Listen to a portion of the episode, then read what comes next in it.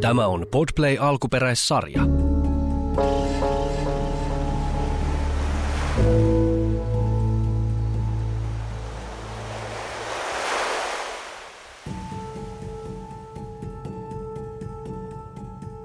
Rakas mielipäiväkirja.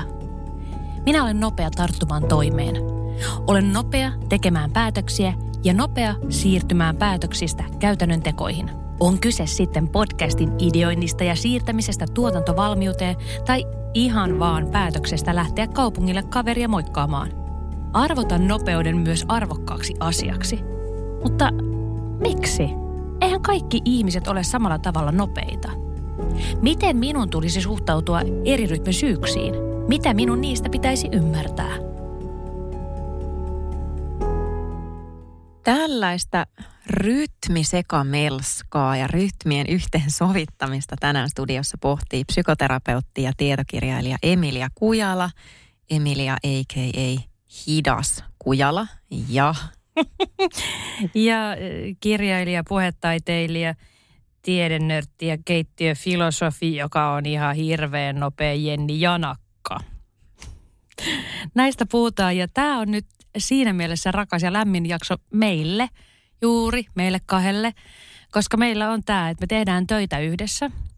Ja toinen on juuri tälleen ihan, mikä se on, maatiekiitäjänä tekemässä. Ja, ja sitten sä oot tommonen piisamirotta. niin tota, sitten se, se, se arkinen työskentely, eläminen, tekeminen, sitten kun me vielä välillä vapaa-aikaakin vietetään – välillä syödään lounaita ja joskus käydään virkistäytymässä Tallinnassa, niin sitten yhtäkkiä niin huomaakin sen, että mitenkä se, että meidän niin luontainen tapa toimia, ajatella, reagoida, kaikki tämä niin onkin ihan erimoista. Kun nyt puhutaan erirytmisyydestä, niin voisitko sä Emilia alkuun avata vähän, mitä se tarkoittaa? Koska siis itsehän ymmärrän sen, että se, on, se olisi niin kuin temperamentin osa – temperamentti on persoonallisuuden biologinen osa ja, ja se, niin kuin, se määrittyy jo syntymässä ja sepä nyt ei sitten elämän varrella muutu, toisin kuin muut persoonan luonteen kaikki elämän kilometrit vaikuttaa, mutta temperamenttiin ei. Ja jos rytmisyys on osa temperamenttia, niin ihan kuinka paljon tahansa yrität koulia itsestäsi toisenmoista, niin eipä muutu. Joo, sä oot ihan oikein jäljellä, eli, eli temperamentti on tosiaan meidän persoonallisuuden tavallaan sellainen ää, neurobiologiaan perustuva. Se on oikeastaan niin kuin reagointityyli suhteessa ympäristöön. Ja tämä suhteessa ympäristöön on tosi tärkeä sen takia, että kun tehdään vaikka niin kuin kartoitetaan ihmisen temperamenttia vaikka osana jotakin työhaastattelua esimerkiksi, tai työhönottoprosessia laajemminkin, niin sitä temperamenttia ei saa koskaan ajatella niin kuin sillä tyhjössä, vaan pitää aina miettiä sitä ympäristöä, missä ihminen on. Ja temperamenttitutkimuksessakin puhutaan paljon tämmöisestä niin goodness of fitin käsitteestä. Eli siitä, että miten ihmisen temperamentti sopii siihen ympäristöön. Ja se ympäristö voi olla siis fyysinen ympäristö, mutta se voi olla vaikka toiset ihmiset. Että minkälainen fit mun temperamentilla on vaikka suhteessa suhun. Mitä sun temperamentti tuo mun temperamentista esiin, miten sä reagoit sun temperamentin kautta muhun. Ni, niin tällaisia ilmiöitä. Mutta ehkä se mun täytyy tarkentaa nyt, että kun me puhutaan tänään eri rytmisyydestä Jennin kanssa, niin jos ja kun täällä on psykologiatieteestä kiinnostuneita tai sitä vaikka opiskelleitakin ihmisiä, niin ei puhuta ihan samasta ilmiöstä kuin mistä on kyse temperamenttitutkimuksen rytmisyydessä. Eli kun temperamenttiin sisältyy paljon erilaisia ulottuvuuksia, ulottuvuuksia, mistä se meidän niin kuin temperamentin koostumus syntyy, se kokonaisuus syntyy. Niin nyt ne erot, mistä me tänään Jennin kanssa puhutaan, niin ne liittyy eroihin ihmisten niin sanotussa aktiivisuudessa ja rytmisyydessä. Ja se aktiivisuus on juuri semmoista niin kuin yksilön tavallaan touhukkuutta. Se näkyy usein ulospäin siinä, energiassa, minkä, minkä ihminen käyttää tekemiseen. Niin kuin Jennistä paistaa se, että hänen aktiivisuutensa on hyvin, hyvin korkea. Aktiivisuuteen liittyy usein myös semmoinen motorinen vilkkaus, niin kuin sä oot tälleen, että juu, nyt mennään tällä tavalla. Voinko mä vielä imitoida sua lisää? Kyllä, toi oli, toi oli erittäin hyvää. Ja sitten mä yritän tulla vielä täällä nopearytmisellä väliin. Kyllä, niin kyllä. Tota, tämä on niinku huvittavaa. Jumma, mä oon vasta nyt selittämässä tätä. Mutta saanko antaa siis konkreettisen esimerkin tämän muutaman hienon esimerkin lisäksi. Kyllä. Ollaan perheen kanssa mökillä. Meidän perheestä isä ja minä ollaan niitä nopearytmisiä. Pikkusisko on hidasrytminen ja äiti on jotain siltä väliltä. Niin se tarkoittaa sitä, että kun aamupala pöydässä ollaan ja, ja tota, hyvä kun ollaan puuroa kunnolla syöty, niin isä alkaa hieroa jo reisiä ja mietit, että jaha, jaha, mihin, mihinkä? No niin, äi, mä, lähdekö mä nyt tässä hommiin sitten ja, ja, tota, ja äiti on se, että eikö saatana tässä saa puuroakaan syödä rauhassa, kun pitää olla jo tekemässä jotain. Hyvä, hyvä esimerkki.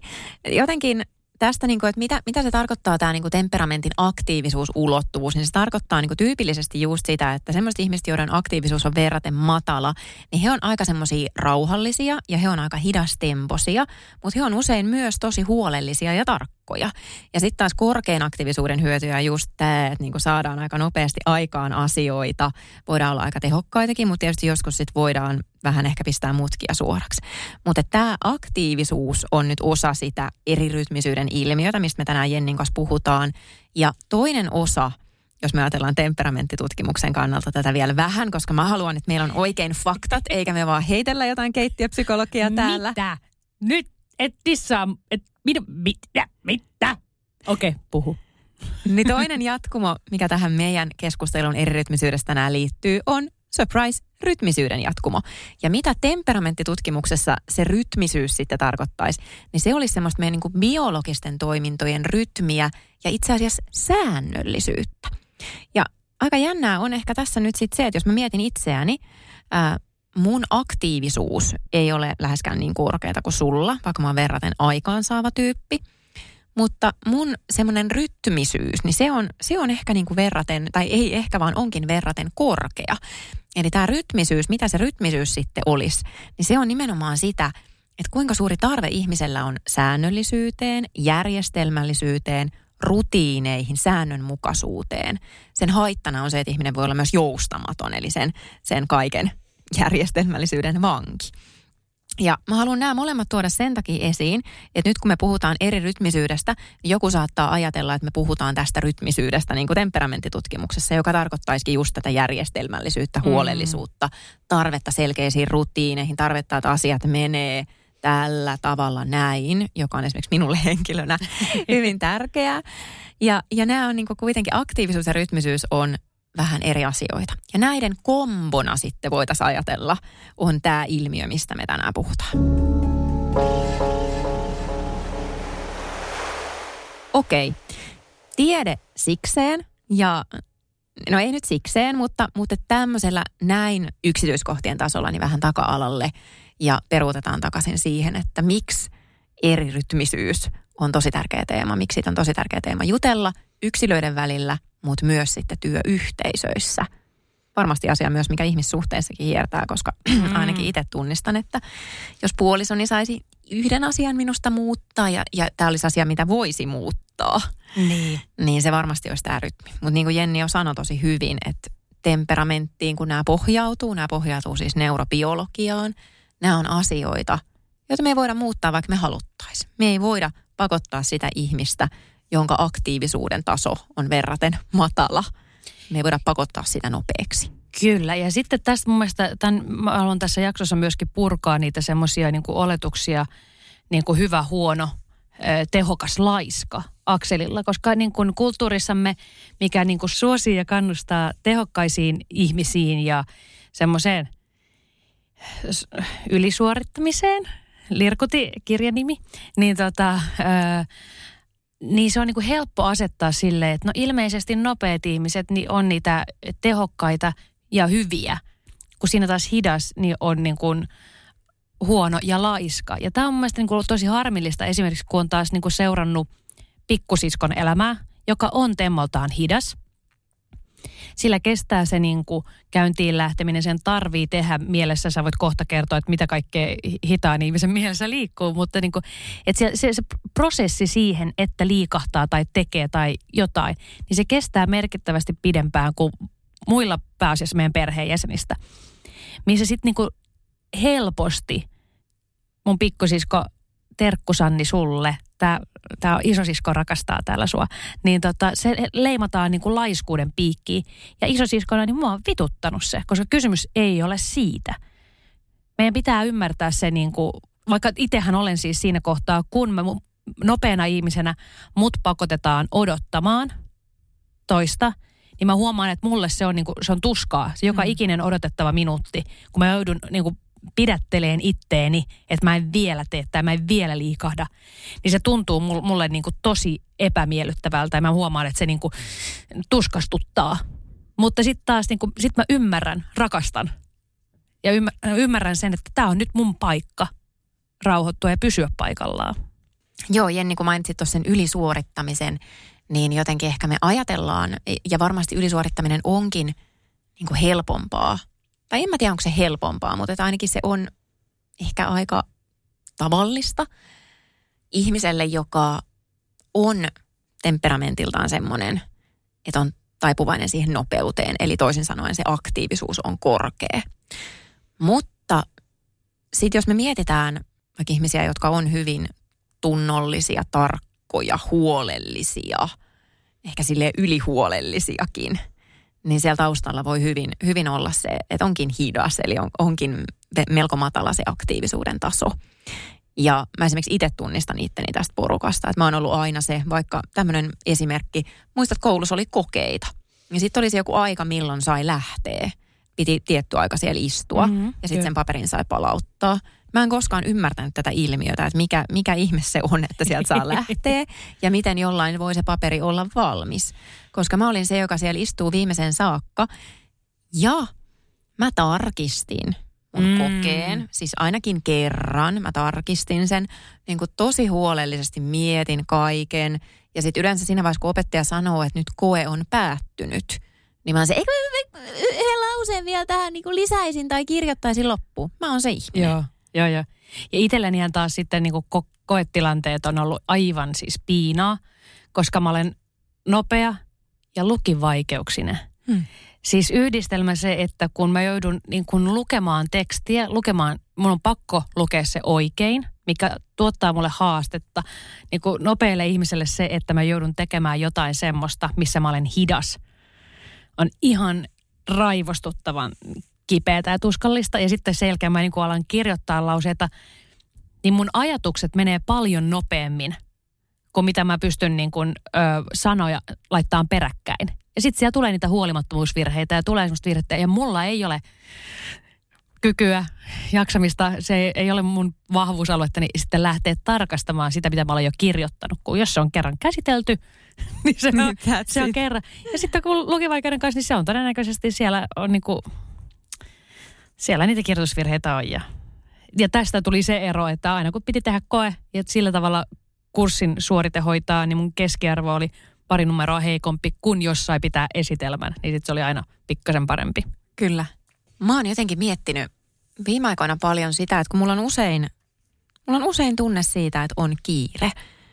Ja siis totta kai se on niinku tunne, mikä on varmasti monella muullakin ihmisellä tässä ajassa. Mutta mulla on tunne siitä, että on kiire myös semmoisissa tilanteissa – jossa muut ei koe kiirettä. Mulla on usein tunne siitä, että mua odotetaan ja mulla on usein tunne siitä, että mua hoputetaan. Jos ei suoraan, niin ainakin rivien välistä, joka tuottaa mulle ihan niin kuin hermostollisesti semmoisen läkähtyneen kiireen tunnelman. Ja sitten mä oon miettinyt myös paljon sitä, että mä oon taipuvainen uupumaan ja mä oon taipuvainen ahdistumaan semmoisesta niin kuin vaikka mä tykkään säännöllisyydestä, niin mä oon silti taipuvainen ahdistumaan siinä, että mun pitäisi mennä vaikka aamulla kahdeksalta töihin ja sitten lähteä niin kuin neljältä tai viideltä. Ja mä luulen, että iso osa sitä on juuri se, että kun mä oon ihmisenä se hidas, mä oon siis se, jonka aktiivisuuden taso on verraten matala, niin mä joudun koko ajan pakottamaan itseäni rytmiin, joka ei ole mulle luonteva. Mä elän tavallaan niin kuin hitaana nopeiden ihmisten maailmassa. Ja sitten vielä tämä meidän kulttuuri – kannustaa meitä siihen nopeuteen, tehokkuuteen ja siihen, että jos sä et ole nopea ja tehokas, niin kyse on itsensä johtamisen ongelmasta. Ja, ja oh. tämä on mun mielestä aivan perseestä, tämä niinku yksilön vastuuttaminen. Ää, totta kai me voidaan tiettyyn pisteeseen asti tehostaa erilaisia prosesseja, myös ihmisen käyttäytymistä. Mutta sitten meidän täytyy muistaa, että ihmiset eivät ole samalla viivalla.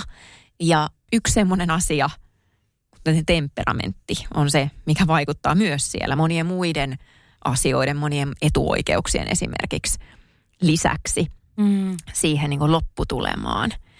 Joo, mä, mä oon paljon tätä niin kuin viime aikoina kelaillut ja jotenkin miettinyt myös sitä, että onko mä niin kuin sen takia ruvennut freelanceriksi ja yrittäjäksi, että mun on mahdollista työskennellä enemmän mun tempossa. Ää, mun ihan eka ammatti on joogan opettaja ja sielläkin mä oon joskus aistinut sen, että joogaoppilaat haluaisivat, että se tunti menee nopeammin eteenpäin. Mm. Mutta silti mulla on ollut se valta niin kuin määritellä se tempo siinä. Ja se on ehkä ollut niin kuin siihen kontekstiin sopivaa, että rytmi on hidas. Ää, psykoterapiatyössä sama juttu on itse asiassa tosi tärkeää, että mä en ole niin kuin hirveällä kiireellä hohkaamassa, kohkaamassa eteenpäin. Kirjoittamistyö. Nyt kun mä ajattelen tarkemmin, niin mä oon itse tosi kiitollinen siitä, että mä oon onnistunut löytämään niin kuin jotain kohtia tässä nykyisessä työelämässä, jossa Sä- on vielä lupa olla ylpeästi hidas. Kyllä, sä oot pystynyt niinku, äh, rakentaa itselle sellaisen uran, missä sä saat juuri loistaa niissä puitteissa, missä sulla on mahdollisuus loistaa. Kyllä, koska mulla ei todellakaan ole mahdollisuus tehdä samaa, mitä vaikka lähipiirityöskennellessään jossain tuolla niin kuin teho-osastolla. Ei todellakaan. Mä olisin aivan paska siellä. Olisi joku hätätilanne, niin mä lamaantuisin ja mä kävisin maahan itkemään. Joo ja siis no, mä, mä taas kun itsessäni mietin sitä, että, että kun mä oon, olen, olen nopeatempoinen, teen nopeasti ratkaisuja. Esimerkiksi me oltiin, oltiin tänään tota Radio Novalla haastattelussa tästä kakkostuottarista, terkut Niinalle. Ja Niin tota, siinä ennen kuin alettiin haastattelemaan, niin tuli nopea huikkaus, että vo- voitte nostaa jonkun esimerkkijakson tästä, tältä kaudelta. Ja tuottaja Jenni nopeiden ratkaisuvalmiuksineen niin alkoi saman tien silleen dididididi, niin kuin käymään läpi plussia ja miinuksia nopeasti. Ja mulla itselläni on jotenkin se ajatus, että nyt kun saadaan nopeasti päätös, niin me voidaan alkaa orientoitumaan siihen haastatteluun ja voidaan alkaa orientoitumaan siihen, että me tullaan puhumaan, mainitsemaan tästä jaksosta.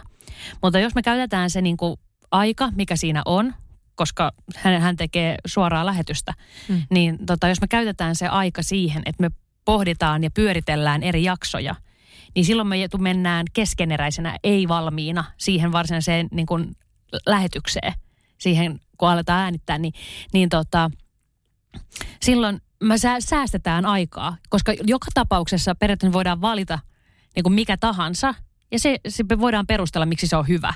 Kyllä. Mutta se päätös pitää tehdä, Kyllä. jotta voi alkaa Ja sä teit sen naps, koska sä olit sanonut sen erirytmisyys jo ennen, kun mä olin, mä olin se, että tätä pitää pohtia. Ja sitten mä pohdin sitä. Ja sitten ah, Jenni sanoi sen jo. Okei, no joo, joo, no, se on ihan hyvä. Mennään sillä. Joo, ja musta tuntuu, että mä pohdin kauan. Mm. Siis mullahan oli taas se kokemus siinä, että mä niinku, mä kerkesin tekemään sen niinku din din din din masennus, maailman tuska ja sitten täältä on tulossa näitä niinku vielä jaksoja, mitä me ei olla äänitetty tai käsikirjoitettu. Mä nopeasti valkkasin sen, että valitaan semmoinen, mikä me ollaan ainakin käsikirjoitettu, että me tiedetään, mistä me tullaan puhumaan. Kyllä. Ja sitten niin kuin, sit kävi niin kuin neljä jaksoa sille di, di, di, di, di, di, ja tämä oli niin kuin se. Mä tuon taas sitten vähän niin kuin siihen, että miten me niin kuin opitaan ymmärtää itteemme. Mä palaan jälleen olemaan isosiskoa. Ja, ja taas Sanni, Sanni, Sanni, niin tota, niin on pikkupirpana, niin, niin tota, eh, se kun me kasvetaan eri rytmisinä, niin myöskin se, että millaista viestiä me saadaan. Säkin siitä puhuit jo hiukan siitä, että kuinka sä niin oot tuskastunut siitä, että susta sus tuntuu, että sua hoputetaan. Mm. Niin jos mietitään niin kuin lapsen kehitystä, nuoren kehitystä, niin se, että jos on niin kuin minä luontaisesti nopea, mä koen mielihyvää siitä, että jos mä saan nopeasti kengät jalkaa ja vaatteet päälle, ja mä oon nopeasti jossain paikassa, mulla tulee hyvä olo. Tai että mä pystyn niin kuin suorittamaan esimerkiksi niin kuin oma, omien kamojen pakkaamisen tehokkaasti ja nopeasti, niin mulla tulee hyvä olo. Ja tästähän tulee vanhemmilta semmoista, että kiitos ja hyvä Jenni, Jen, hienosti Jenni.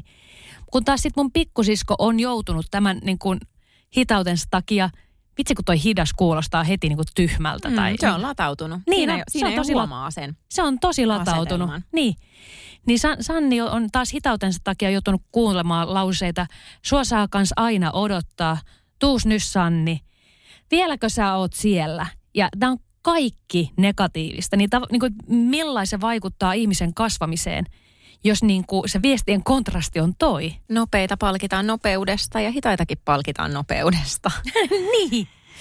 Joo, mä tunnistan tuon. Mä voin, voin tota, vaikka mä en Sannia koskaan tavannut. Olisi itse asiassa oli kiva tavata, koska mä luulen, että me voitaisiin tulla hyvin juttuun. No te tuutte molemmat kirjajulkkareihin, niin. Hei, mahtavaa. Mhm. Mahtavaa, Mhm. mahtavaa. Te voitte kiroilla sitten mun nopeutta keskenänne.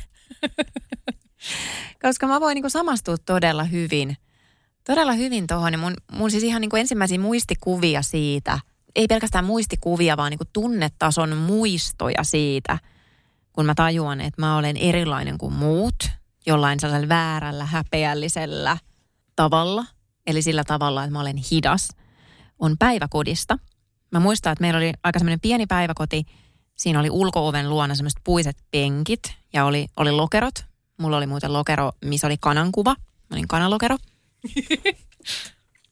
Ja mä olin vähän kateellinen kaikille, kello oli jotain niin kuin vaikka nalle tai siis joku silleen söpö kuva, että ainoastaan possu olisi ollut paskempi kuin se kana, mutta mutta mennään siitä traumasta eteenpäin tähän, tähän niin hitauden traumaan, koska tota, ää, mulle siis ostettiin päiväkotiin, niin kuin varmaan aika monille lapsille pitää hankkia kaikenlaista tilpehööriä, mutta mulle hankittiin uudet kengät ja ne oli siis tarralenkkarit.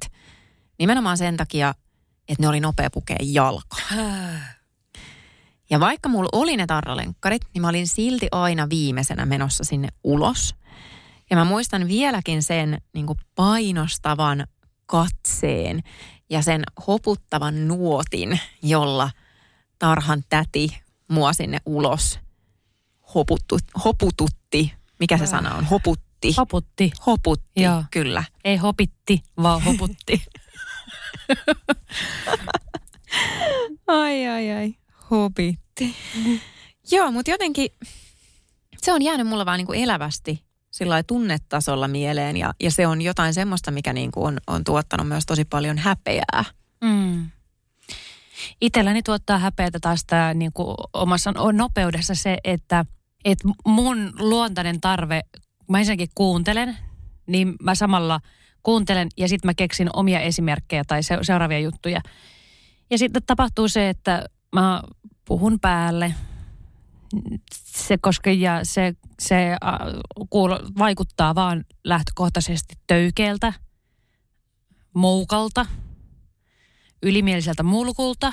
Saanko mä helpottaa sun oloa? No, Mä muistan, kato, silloin kun mä opiskelin sosiaalipsykologiaa yliopistolla, niin yhdellä kurssilla, mä en muista missä kurssikirjassa se oli, mutta siinä puhuttiin tästä niin päälle puhumisesta. Se oli varmaan kuin tämmöinen kulttuurin välisen sosiaalipsykologian kurssi.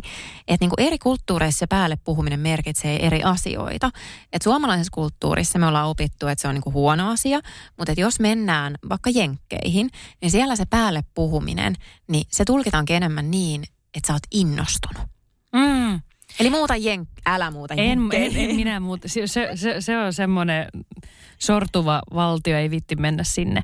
Niin tota, äh, joo, ja siis meidän perheessähän se on ollut niin kuin paljolti sitä, että niin kuin ruokapöydässä, niin siinä saattaa olla kaksi-kolme keskustelua päällekkäin. Samoin mun pestiksen kanssa, joka on tempoltaan nopea. Niin siinä voi niin kuin lennellä parikin keskustelua päällekkäin. Joo. Ja, ja niin kuin sitten tapahtuu ja tapahtuu. Mutta sitten taas esimerkiksi pikkusisko, niin se odottaa vuoroaan, koska hän haluaa sen niin kuin rauhan. Se ei, se ei samalla tavalla niin kuin syljes väliin. Se ei, se ei tuu siihen keskusteluun sisään, vaan se odottaa, että tulee tauko. Ja mikä meidän perheessä, niin sitä ei tule. Niin tota, mutta mun pikkusisko jää odottaa sitä ja se vaatii sen, että hän voi aloittaa sen prosessin, että se alkaa kertomaan asiaa. Toi on se syy, miksi mä oon oppinut puhumaan päälle, niin kuin mä esimerkiksi nyt tässä tein. Hienosti. Koska mä oon kasvanut semmoisessa ympäristössä kanssa, missä ihmiset puhuu toistensa päälle ja itse asiassa todella kovaa. Mun äitini edesmenneellä tädillä oli siis kuulolaite jopa sen takia, että siellä on todella niin kuin Pohjois-Karjalassa huudettu toistensa päälle. Mutta mä huomaan, että mulla on ollut aina tosi vaikeaa, jos tietää, että milloin jossain ryhmätilanteessa, jos, se on ihana, jos joku moderoimassa sitä keskustelua, Joo. ihan kysymässä multa, että no Emilia, mitä sä haluaisit sanoa? Mutta sitten kun pitäisi itse siihen väliin sanoa, Joo. vielä niin kuin isommassa ryhmässä kuin meidän kahden ihmisen ryhmässä tässä näin, Niin. niin hitto se on muuten vaikeeta. Mutta siis mähän on oppinut huomaa, että Sannin ilmeestä, että koska siltä on tulossa tarinaa ja koska se on tullut juttu. Koska siis sitä ei huomaa, jos ei sitä, mm. niin kuin, nä, se näkyy hänen ilmeestä. Että se, niin kuin, se tekee huulillaan semmoista tiettyä ja, ja se odottaa, odottaa, odottaa omaa vuoroa. Niin mä oon oppinut tekemään sitä siinä kohtaa, kun kiinnostu muutkin ihmiset kuin vaan oma napa. You know, Mm. aikuiseksi kasvamisen jälkeen. Niin, tota, niin, niin mä oon ruvennut tekemään sitä, että hei, Sannilla on juttu. Kyllä. Hei, nyt Sanni kertoo. Ja sitten mua harmitti ihan hirveästi, kun, kun, kun tota, pikkusiskoni oli Big Brotherissa viime syksynä. Ja kun mä näin koko, se ei siellä hirveästi puhunut mitään, se ei hirveästi kertonut mitään. Ja tämä johtui siitä, että se odotti sitä vuoroa. Mutta kun laitetaan suljettuun tilaa hirveä määrä porukkaa, joista valtaosa on semmoisia ekstroverttihölisijöitä, jotka niinku tuottaa ääntä koko ajan tarinaa, läpyskää. Niiden tapa kommunikoida on se ja olla toisten ihmisten kanssa, että tuottaa jotain, mm. hokee jotain sanoja, välillä tulee enemmän tarinaa. Niin sitten kun mä katson mun pikkusiskoa ja mä näen, kun se, on, niin kuin se odottaa ja odottaa ja se tilanne, se ei pääse ikinä kertoa silloin tohon. Mä tiedän, että silloin on tohon hyvä tarina, mm. silloin olisi ollut tohon hyvä kommentti. Silloin olisi ollut asiaosaamistieto, ne puhuu olympialaisista, aprikoi, ja sitten siinä on niinku olympiaurheilija vieressä hiljaa, koska se odottaa vuoroaan. Niin mulla oli niinku, teki mieli juosta siihen, että hiljaa! Nyt, Sanni, kerro.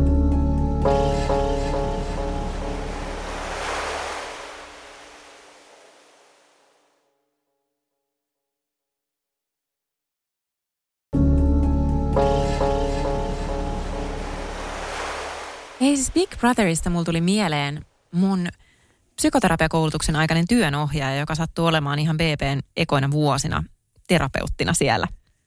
Ja tota, hän jotenkin avasi mun ymmärrystä itsestäni, koska mulla oli jotenkin niin kuin ajatus, että okei, koska mä olen hidas, eli se mun aktiivisuuden taso on aika matala, niin mun pää toimii myös hitaasti. Ja hän antoi mulle aivan ristiriitaista palautetta suhteessa tähän mun käsitykseen itsestäni – hän sanoo usein, että Emppu, odota. Sun pää toimii helvetin nopeasti, odota meitä muita. Ja sitten mä olin silleen, mitä? Minä? Oh. M- miten joku osa musta voi toimia liian nopeasti? Ja sanoin, että joo joo, ei, ei mennä vielä sinne. Älä vielä esitä tota kysymystä. Esitä tää vartin päästä. Ja se oli mulle niin tosi tärkeä kokemus tajuta, että hetkinen, jos mä oon hidas reagoimaan asioihin, jos mä oon hidas esimerkiksi pukemaan verbaalin muotoon – jonkun asian tai jonkun vastauksen johonkin kysymykseen, niin se ei välttämättä tarkoita sitä, etteikö mun pää toimisi todella nopeasti. Ja toi on nyt, tehdään tästä aasin siltä, eli siis erirytmisyys työpaikoilla.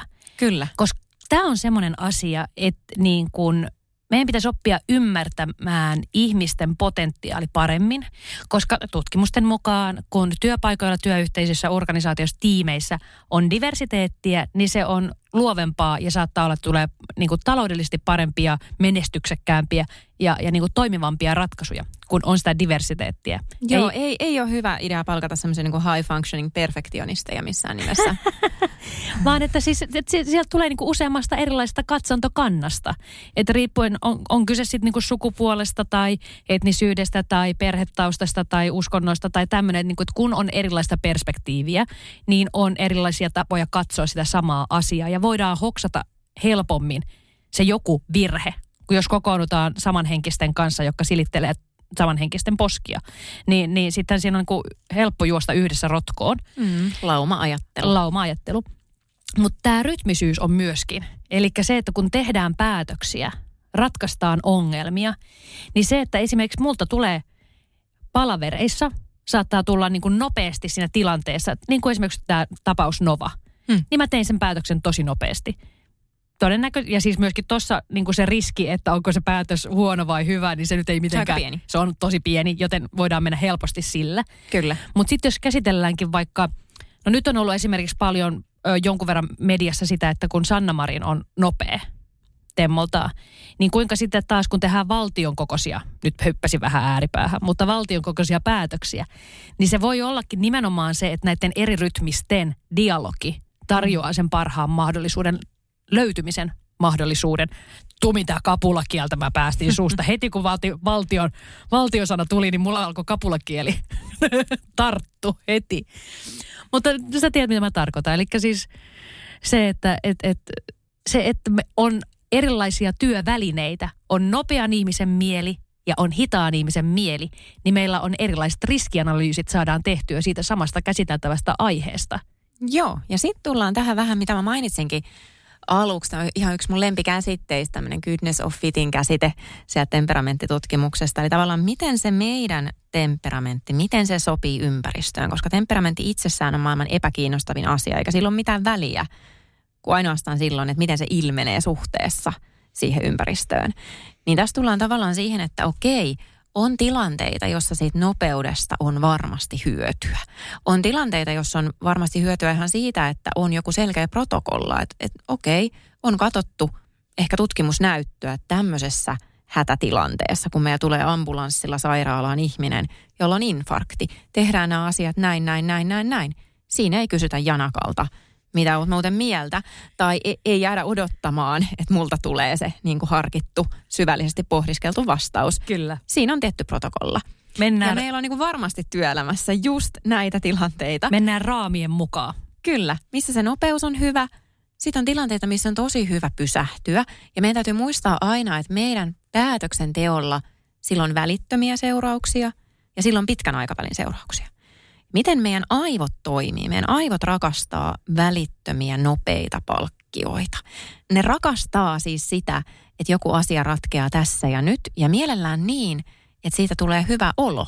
Eli vaikkapa se epävarmuus ja epätietoisuus, mitä jonkun päätöksen tekemiseen liittyy, se välittömästi helpottaa. Tämä on äärimmäisen palkitsevaa. Toisin kuin se, että me tehdään joku päätös vähän hitaammin ja huomataan sen päätöksen esimerkiksi hyödyt vasta myöhemmin. Tämmöinen epämukavuuden sietäminen, mikä liittyy usein päätöksentekoon, niin, niin se voi olla sitten hankala esimerkiksi tilanteessa, jossa ihminen onkin tosi nopea ja se haluaa sen niin kuin heti nyt, mm, näin. Ja pitäisi odottaa. Mä en tiedä, mä en tiedä kenestä tiedä, kenestä mä en, en, en, en, en, en, en, ei mitään hajua. Mutta siis mun pointti, mitä halusin sanoa, kun toin tämän Goodness of Fit-käsitteen tähän nyt taas meille tarjottimelle, oli se, että kyse ei ole siitä, että mikä on hyvä tai huono itsessään, vaan mikä on hyvä tai huono sopiva suhteessa siihen tilanteeseen ja sen tilanteen vaatimuksiin. Mä, mä haluan viedä tätä vähän siis niin kuin käytännön tasolle, koska siis mä haluaisin antaa vähän niin kuin vinkkejäkin jopa ö, työryhmille, kokoonpanoille. Koska mä aikaisemmin tässä sanoin justiinsa, että saattaa olla palaverissa esimerkiksi ihminen, joka niin kuin, niin kuin minä, heti tulee ideoita ja ajatuksia ja sitten ne on pakko päästää ääneen ja sitten sanookin sen. Ja, ja se, mitä yleensä palaverissa tapahtuu, että kun heitetään yksi idea, niin sitten alkaa se semmoinen tavallaan sen, niin kuin, sen ensimmäisenä kuulun idean lobbaaminen. Että tavallaan ihmiset, kun me halutaan tulla toimeen toistemme kanssa, niin siinä saattaa monet alkaa niin kuin mukautua ja myöskin perustelee, miksi se eka idea, mikä tuli, niin on, on itse asiassa aika hyvä. Se, me mennään totta kai tolla. Ja mehän pystytään parhaimmillaan niin pystytään perustelemaan mustakin valkoiseksi. Niin, tota, niin, niin silloinhan se helposti saattaa käydä sillä että sen nopean ihmisen eka idea on se, minkä perässä lähdetään menemään. Niin tuollaisessa tilanteessa niin se ymmärrys siitä, mä jotenkin itse mä haluaisin jotenkin tässä nostaa sitä, että oppis niin kuin omissa työryhmissä puhumaan siitä, että mikä on se temperamentti, mikä on se oma rytmisyys. Koska mä huomaan esimerkiksi meidän kanssa, meidän työskentelystä on tullut parempaa, ymmärtäväisempää, enemmän empatiaa.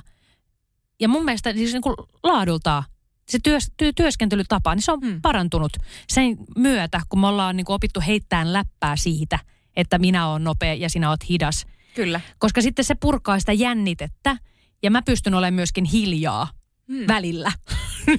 on Joskus. joskus. Joskus pystyn olemaan hiljaa, koska mä tiedän, että tämä on nyt se mun kohta.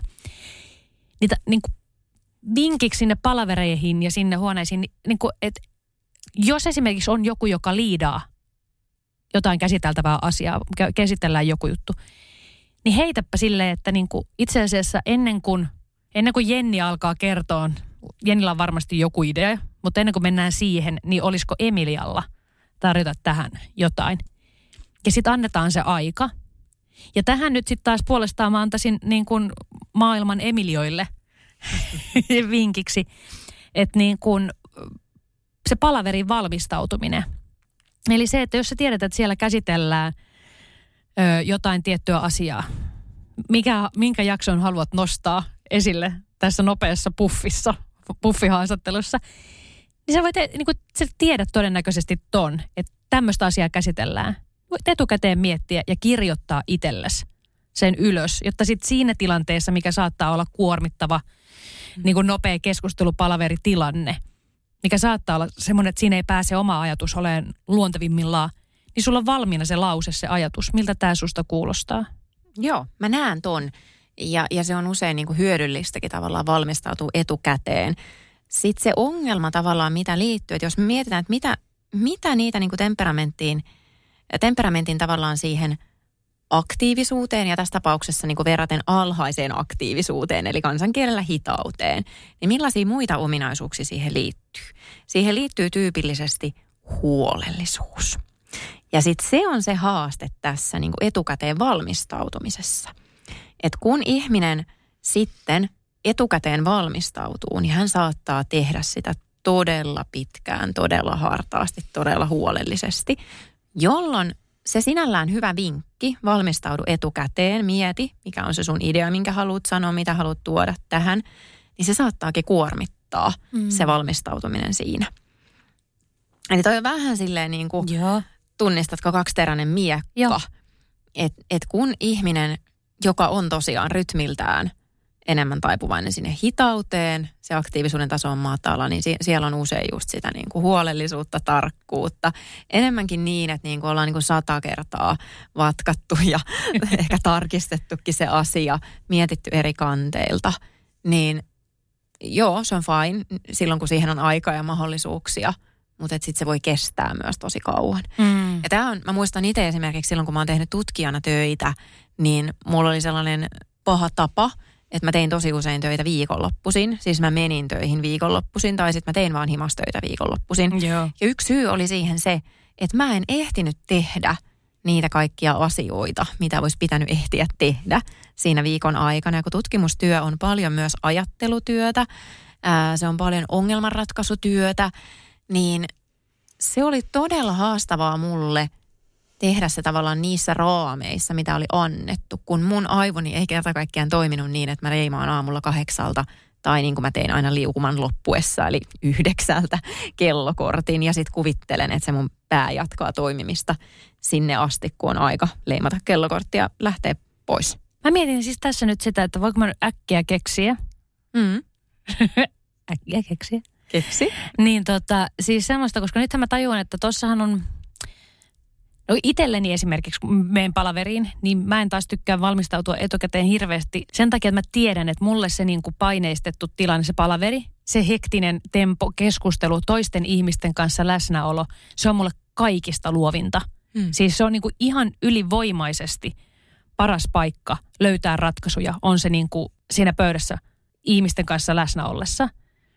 Kun sitten jos mä oon yksin, niin e, e, se, niin kuin, se, se tehokkuustaso on silleen niin kuin ihan 30 aloin miettiä, milloin mä oon luovimmillani, niin se on niin kuin jossain metsämökissä mahdollisimman ärsykkeettömässä ympäristössä. Ehkä niin, että mä oon ollut jotain sille inspiraatio pohdiskeltavaa, muutama kiinnostava lause vaikkapa tai, tai jotakin tällaista. Ja just niin, että mä saan niin kuin mielellään olla siellä mahdollisimman kauan, eikä kukaan häiritse, eikä varsinkaan hoputa. Uh. Mulla itselleni taas sille, että mä lähdin kirjoittaa, monta kertaa lähtenyt kirjoittaa kirjaa, niin mä oon mennyt Kööpenhaminaan. Että mä oon siellä Kööpenhaminan keskustassa, siellä on Black, toi Black Diamond-kirjasto.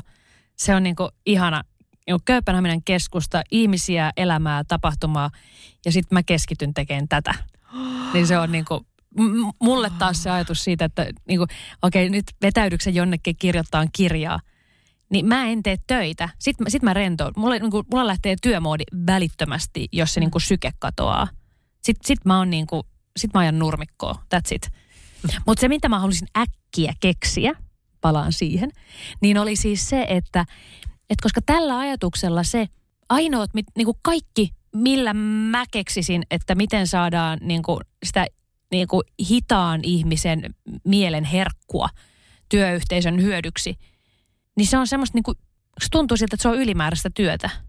Niin kuin, y, niin kuin tavallaan, että niin kuin vaaditaan enemmän ajallisesti. Ja koska aika on se, mitä meiltä kaikilta loppuu koko ajan, joka minuutti, joka minuutti me ollaan lähempänä kuolemaa. Niin tota, ja sen mukaan määritellään palkka. Siis mehän niin kuin, No, no okei, siis sen takia sä oot nyt yrittäjänä, koska sä, sä saat palkkion siitä, että mitä sä oot tehnyt, ei minuuttimäärän mukaan. Kyllä, Mutta mone, monella työpaikalla se palkan määrittäjä on se, että se on tämä tietty niin kuin, tuntimäärä päivässä. Niin silloin tässä voisi ajatella se, että se on niin kuin, tässä niin, se on epäreilu. Niin voiko joku muu tapa, millä voitaisiin hyödyntää sitä, että on erilaista tapaa – käsitellä asioita, pohtia ja löytää ratkaisuja, niin miten sitä voisi hyödyntää niin kuin ihan konkreettisesti? Voiko säkin äkkiä ratkaista tämä?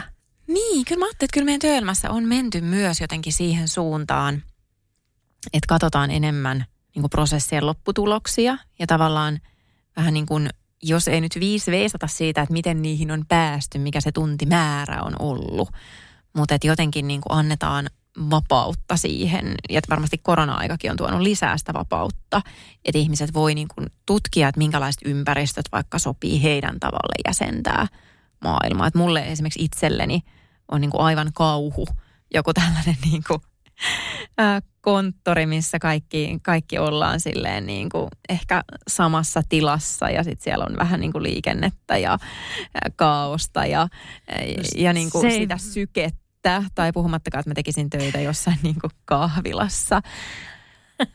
Toki siis se, se avokonttorijuttu, niin se nyt ei vissiin sovi kenellekään. No näin mä kanssa vähän luulen jotenkin, että jos yhtään aivotutkijoita on uskominen, jos, niin, niin se, se ei kyllä ehkä kyllä ole, veikkaan, ole se jut, juttu. Sosiaal, mikä, mikä, mitä säkin olet, sosiaalipsykologiatutkijoitakin, veikkaan, että niitäkin kuuntelemalla niin saattaa päätyä samaan lopputulemaan.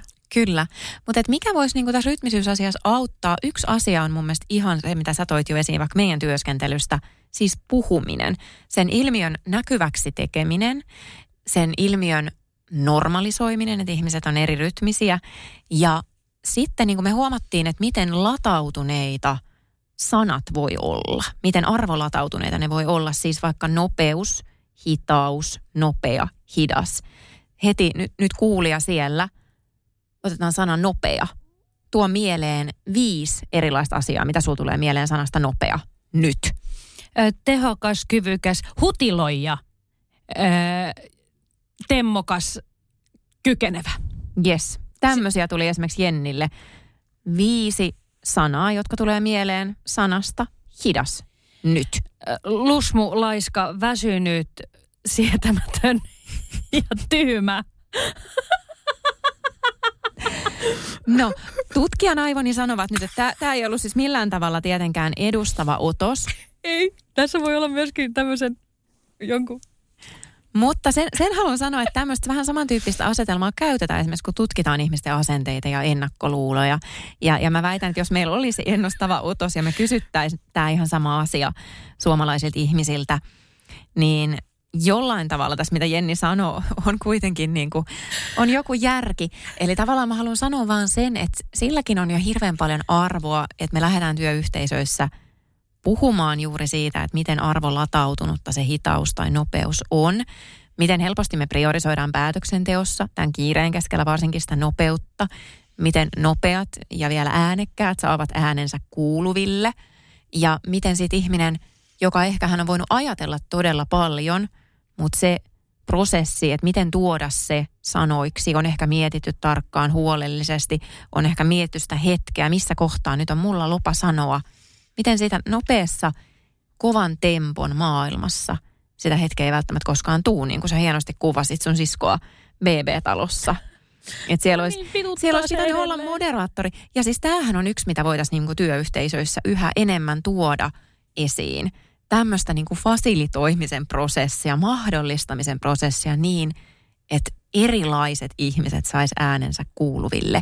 Ja myös miettiä niitä työtehtäviä niin, että hei, kenen temperamentti on nyt niin kuin todella good fit tähän tehtävään.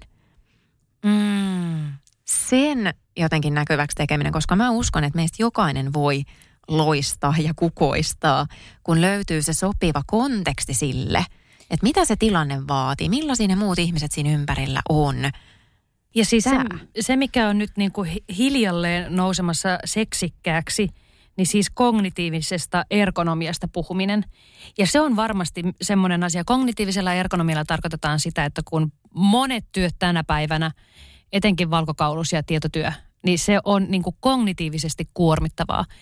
Ei se, että jos on niin kuin rakentamassa mökkiä, mä aina vertaan siihen nautinnolliseen asiaan, mitä tehtiin 2019 kesällä meidän perheessä, niin me remontointiin latosta, kat, latosta, latosta kattoon, katosta lattiaan, niin tota, aivan täysin meidän mökki. Ja se oli niin ihanaa, kun, sen, niin kun se on niin konkreettista se tekeminen.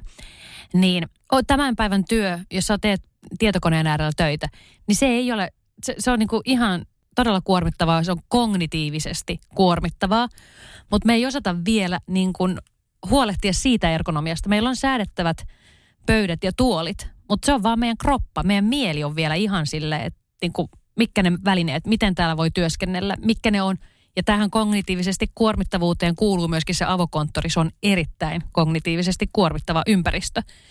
Niin me ei osata puuttua niihin, mutta kun näistä tämän tyyppisistä asioista puhuttaisiin, niin voitaisiin löytyä niitä niin kuin tapoja työskennellä, mm. laajentaa sitä niin kuin työilmapiirikulttuuria siten, että se ottaa huomioon ja mahdollistaa sen, että sieltä niin kuin pääsee ihmiset loistamaan. Niillä on puitteet hyödyntää sitä omaa osaamista. Kyllä. Ja sitten kun tullaan niin kuin kognitiiviseen ergonomiaan tai niin kuin palautumisvinkkeihin tai niin kuin mihin ikinä asioihin, niin asia, mille niin kuin mun korvat aina nousee vähän pystyyn, on semmoiset niin kuin one size fits all tyyppiset reseptit. Eli just ne vinkkivitoset, mitä meille tarjoillaan, ää, koska ne hyvin usein, paitsi että ne on arvolatautuneita, että millaista käyttäytymistä siinä haetaan, niin ne sopii jollekin ihmisryhmälle paremmin kuin toisille. Eli tavallaan se, että me voitaisiin ikään kuin räätälöidä vähän erityyppisille ihmisille eri asioita ja huomioida erilaisia lähtökohtia, niin, niin se on se, mitä tulevaisuudessa tarvittaisiin tosi paljon enemmän, myös työelämässä. Ja hei, nyt mä haluan mainostaa meitä. Nimittäin siis tämä oli meille niin rakas aihe, tämä jakso on vielä loppumassa, tulee vielä ihmissuhteista. Mm-hmm. Mutta mennään, ennen kuin mennään niihin ihmissuhteisiin, niin otetaan tämä työelämä. Niin me siis, koska tämä oli niin semmoinen meille mieluinen aihe, niin me päätettiin Emilian kanssa, että me voitaisiin keikkailla tällä. Kyllä. Eli jos nyt on linjoilla joku, joka haluaa tykypäiville tai jonnekin öö, henkilöstöpäiville tai johonkin, että me tultaisiin organisaatiopuhun, niin me mielellään tullaan. Tämä on kyllä, Kyllä. Niin kuin, tämä on rakas aihe. On, ja siis me Jennin kanssa muutenkin puhutaan paljon organisaatioissa. Me puhutaan paljon erilaisista tyky- ja tyhypäivissä ja kehittämispäivissä ja Ky- Kyllä keikkaillaan paljon erikseen samantyyppisissä tilaisuuksissa. just näin. Ja, ja tämä on jotain semmoista, mitä kumpikaan meistä ei ole nähnyt mistään, missään tilaisuudessa olevan tarjolla, niin, niin nyt olisi erinomainen mahdollisuus pistää meistä jommalle kummalle postia ja lähdetään miettimään. Kyllä. Hei, mutta mennään sinne ihmissuhteisiin. Mennään Koska siis ihmissuhteisiin, se on l- lopuksi... tosi siis- tosi tärkeä. Mä huomasin, sä tuolla vähän jakson alussa justi se vähän tuosta omasta suhteestasi eh, kerroit, mutta siis itselläni hän oli sur, surkuhupaisasti Twitterissä. Minä kirjoitin vähän väsyneenä matkallani ö, Helsingistä mökille juhannuksen viettoon. Kirjoitin twiitin, että etsin tekeväisen sorttista feministimiestä, jota kiinnostaa tulla isäksi. No ensinnäkin Twitterihän oli juuri niin Twitter kuin mitä vaan mahdollista. Sieltä tuli miljoona viestejä siitä feministimies, miten to, ei tuommoista ole olemassakaan ja miten muka mies voi olla feminiininen. Äh, feministi on eri kuin feminiininen. Se oot varmasti lesbo ja kaikki tämmöiset. Nämä tuli sinne. Taas mä oon tosi onnellinen, että mä en ole Twitterissä. Et tosi onnellinen. Twitter ei pettänyt, taattua laatua. Mutta siis toi tekevän sorttinen. Mulle itselle, niin mä esimerkiksi seurustelin tuossa siitä jokuisia vuosia semmoisen erittäin ihanan ihmisen kanssa, mutta hän, hän ei ollut myöskään siis niinku semmoinen touhukas, Hmm. mutta hän oli sen lisäksi myöskin siis hi, hi, hidas temmoltaan. Eli hidas rytminen ja mä olin, olen touhukas ja nopea. Ja mulla siis oli, niin kuin, vietettiin vapaa-päiviä yhdessä, mikä on siis yleensä parisuhteessa idea, että työt tehdään erikseen ja vapaa-aika on se, mitä ollaan sitten su- parisuhteessa. Mä huomasin, että mua niin kuin riepo ihan hirveästi se hänen tekemättömyytensä ja haahuilu. Hmm. Ja mä niin kuin tajusin, että se on koko ajan se aihe, koska mä joudun odottaa venaan. Sitten mulla on niin kuin kierrokset lähtee ja, ja sitten jos niitä kierroksia tulee lisää ja lisää, niin mä närkästyn ja sitten mä alan tiuskiin. Ja musta tulee tosi ikävä ihminen. Niin sitten mä ajattelin, että jos mä nyt niinku kolme kriteeriä, että minä haluan perheen, mä haluan saman arvomaailman ja sitten mä ottaisin mielelläni semmoisen sama rytmisen ihmisen siihen, niin olisi niinku ehkä helpompaa se arki. Niin, toi on musta sillä kiinnostavaa, että mä uskon jotenkin siihen, että ihmisten temperamentista ja, ja näin ollen myös rytmistä voi tulla tavallaan eri tilanteissa erilaisia ominaisuuksia esiin. Mä jotenkin mietin, vaikka mun puoliso, joka on niin työssä se, joka tekee tosi nopeita päätöksiä. Ja sitten me ollaan naurettu, että kun me lomaillaan, niin meillä on pakko olla myös sitä niin kuin semmoista aikaa lomassa, jossa molemmat voi tehdä mitä haluaa. Hän istuu sohvalla ja hän pelaa kännykkäpeliä ja lukee sitten oman alansa kirjallisuutta. Ja siis pääasiassa mun näkökulmasta laiskottelee eikä tee mitään hyödyllistä. Kun sitten taas minä koen ja menen ja teen ja todellakin olen miettinyt, että mikä on mun arvojen mukaista ja mitä kaikkea, mihin kaikkeen mä haluan tätä lomaani käyttää. Ja tämä näkyy myös, jos me ollaan jossain reissussa, niin mä oon se, joka on niin oikeasti miettinyt, että tuolla on toi ja toi ja tämä paikka, missä mä haluan käydä. Ja kun tämä on silleen, mm, niin. mä ottaisin vielä yhden oluen. Eli jotenkin niin kuin, mä haluan sanoa vaan sen, että vaikka mä oon esimerkiksi itse rytmiltäni hidas, niin sitten tavallaan se hitaus ja semmoinen tietty tekevän sorttisuus, ehkä tarve niille ärsykkeille, niin ne ei ole välttämättä niin kuin sama ilmiö. Joo, siis itse asiassa mä nyt tässä kun samalla kun mä kuuntelin tätä ja rupesin miettimään, niin esimerkiksi mitä meidän nyt lomareisu, okei, me ei ole parisuhteessa ja näin kavereina, niin se ei ole samalla tavalla latautunut, mutta siis niin kuin se tekevän sorttinen... Me ei siis olla parisuhteessa. Me ei olla parisuhteessa. Jollekin ei ole vielä käynyt selväksi. niin, tota, niin, niin siis nimenomaan, että itse asiassa se tekevän sorttinen ei, ei, ei pois sulje sitä, että mikä se sun niin kuin rytmin on. Vaan nimenomaan sitä niin kuin kaipuuta ö, tekemiseen, aktiivisuuteen, niin kuin semmoiseen... Koska siis silloin kun me oltiin reissussa, niin minä aikataulu, koska tiedettiin – se oli, se oli hyvä meidän tota, reissuun, niin sanoin, että voidaanko nyt käydä tämä vakava keskustelu.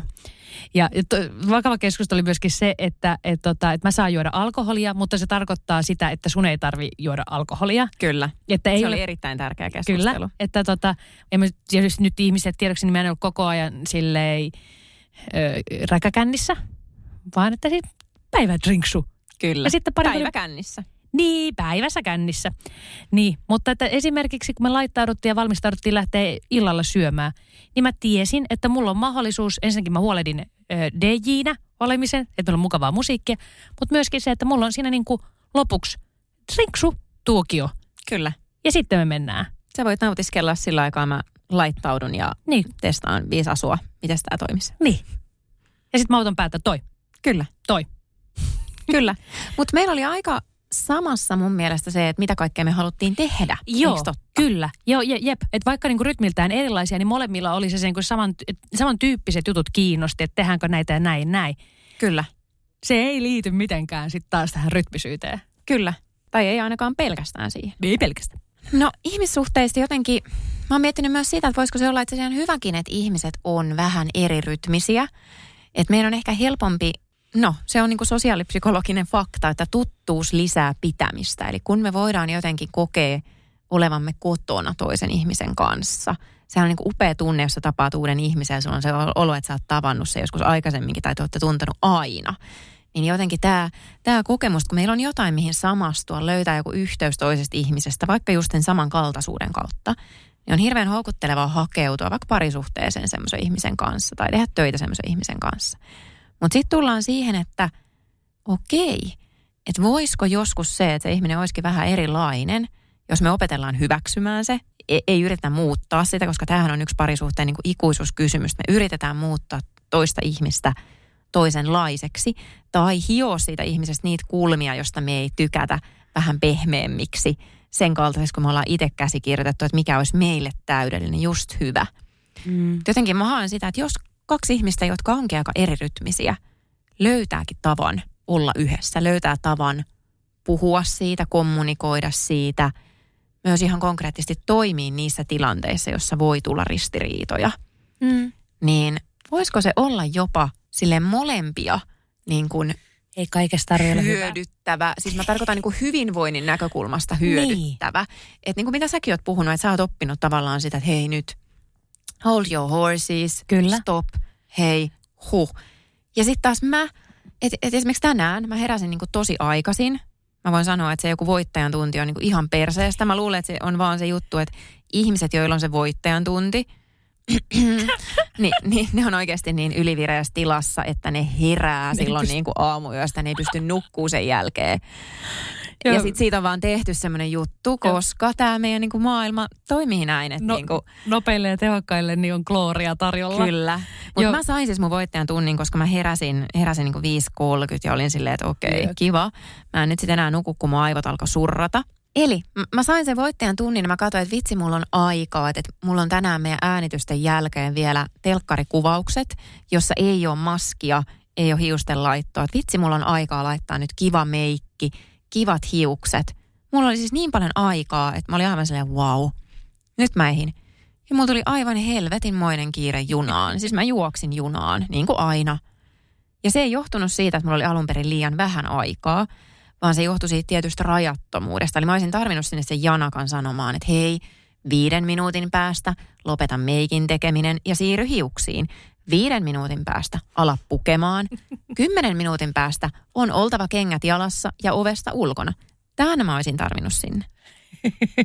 Ei, ei se meidän lomareissulla ollut noin tarkkaa. Kyllä mä vaan huutelin kerran, että no niin, vartin päästä jos lähettäisiin. No niin, seitsemän minuuttia aikaa. Ja puoli. Seitsemän ja puoli. Seitsemän ja puoli, niin, koska mä, mä, en tyk- mä, mä käytän paljon tota, että seitsemän minuuttia, koska viisi on liian vähän ja kymmenen minuuttia on liikaa. Seitsemän on hyvä määrä hu- huomautella. Mutta siis, ja mun tarvii itse asiassa kiittää, koska mä olin tänä kesänä kaksi kertaa Tallinnassa. Ne oli mun tämän kesän reissut, Hmm. tai ton menneen kesän. Ja se oli sun kanssa ja mun pikkusiskon kanssa. Ja mä väitän, että se, miten me ollaan puhuttu erirytmisyydestä, niin vaikka siis mun pikkusisko, me ollaan eletty elämä yhdessä, hänellä on valtaisa paikka mun sydämessä, niin tota, kauan kun mä herkistyn, kun mä ajattelen mun pikkusiskoa, niin tota, niin mä huomasin, että mä pystyin, mä veikkaan, että meidän loma meni paremmin. Koska mulla oli niin kuin, välineitä lisää niin kuin ymmärtää myöskin sitä meidän välistä dynamiikkaa ja sitä, että kun ollaan reissussa ja tehdään yhdessä, ratkaistaan, niin mä osaan niin kuin, kommunikoida hänelle asioita sille, että se kokee olonsa ei hoputetuksi, vaan ymmärretyksi. Kyllä. Ihana. Että kiitos Emilia. Ole hyvä. Ihanaa, että pystyit antamaan tuollaisen lahjan, mahdollisuuden tulla nähdyksi sellaisena kuin on sun siskolle ilman sitä painetta, että pitäisi muuttua ja pitäisi olla erilainen, jotta kelpaa.